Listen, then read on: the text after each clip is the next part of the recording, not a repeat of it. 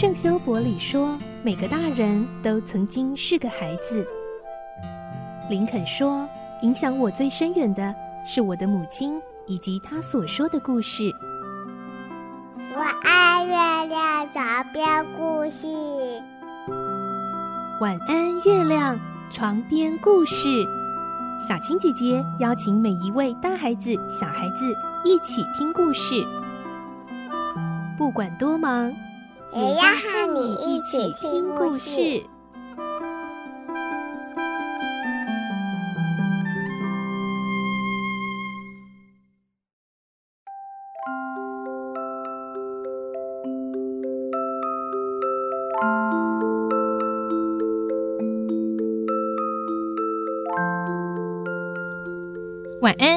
欢迎你和我们一起听故事。我是小青姐姐，我们继续来听《孤雏泪》的故事。今天是第二集，我们会听到救济院的小孩每餐都吃不饱，奥利弗挺身而出，跟厨子要多一点的食物。这是救济院最忌讳的事了，因为他们怕会被吃垮。后来，奥利弗真的敢勇敢地说出这句话吗？他又会有什么下场呢？来听今天的故事。《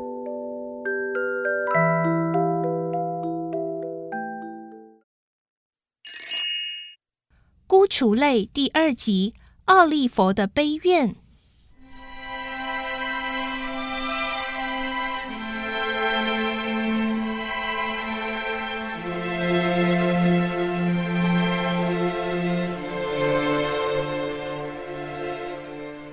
孩子们的饭厅是一间用石块砌成的大房子，在饭厅的角落放了一口大锅。开饭的时候，大锅旁边站着一位穿着围裙的胖厨子和一位女助手，他们从大锅里舀起一瓢瓢像水一般的稀饭，分别倒进每个孩子里手里捧的饭碗。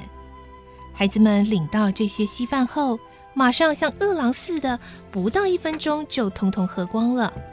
喝完之后，他们还用舌头把碗舔得干干净净，根本用不着救济院派人来洗涤这些碗。尽管孩子们吃得这么干净，可是一点也不能驱走他们的饥饿感。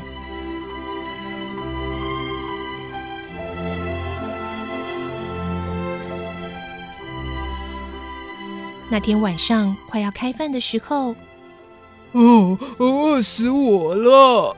一位年纪稍大的男孩子饿得快要发狂的说：“每餐只吃那么一点稀饭，怎么活得下去呢？”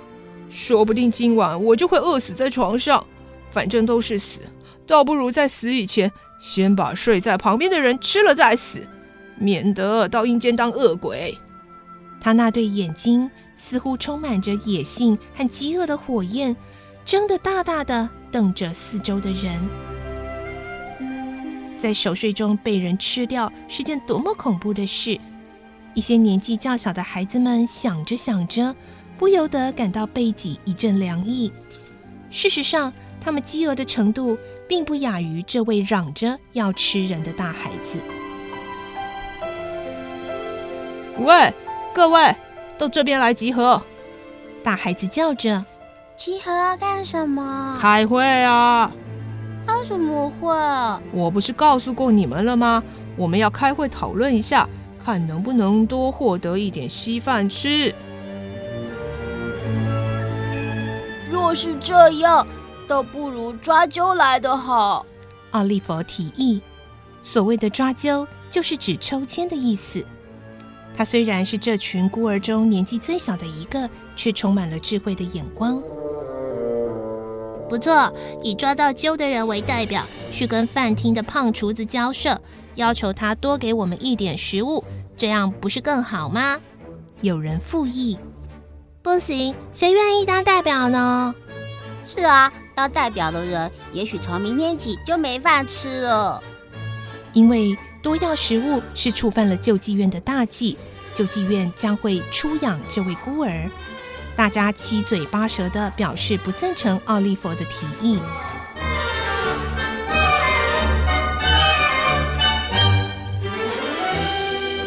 如果大家都不想当代表，那么开会有什么用呢？总要有一个人出面请求哦！奥利弗说：“他一心想把晚餐分到的黑面包或更多的东西留给生病的迪克。”那奥利弗，就给你做，然后你最后一个抓。于是奥利弗从自己身上衣服的破口处抽出一些线纱，做了好几根揪。孩子们都颤抖着手，生怕自己是那个抽中的倒霉鬼。我没抓到。哈，好啊，不是我。孩子们一个接一个的松了一口气。就在我这里。奥利弗镇静的向大家宣布：“奥利弗抓到揪了。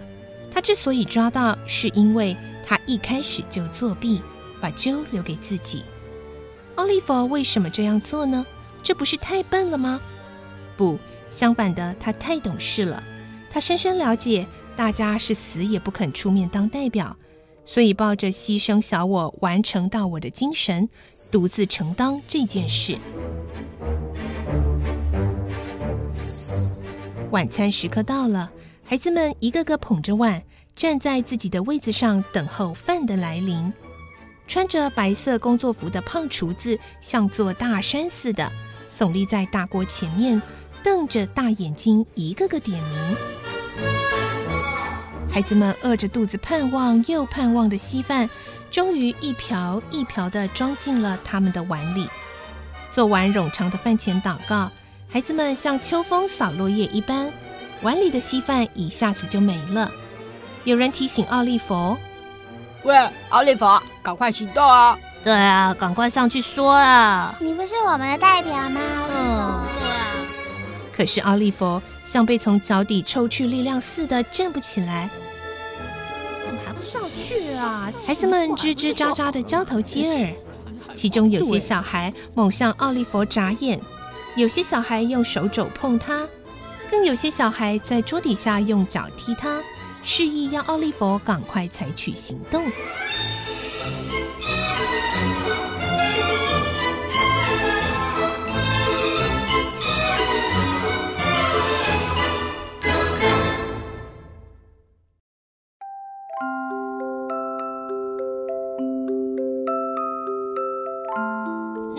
怎么办呢？奥利弗虽然已经决定要牺牲大我完成小我，可是面对后果，他还是觉得会很害怕。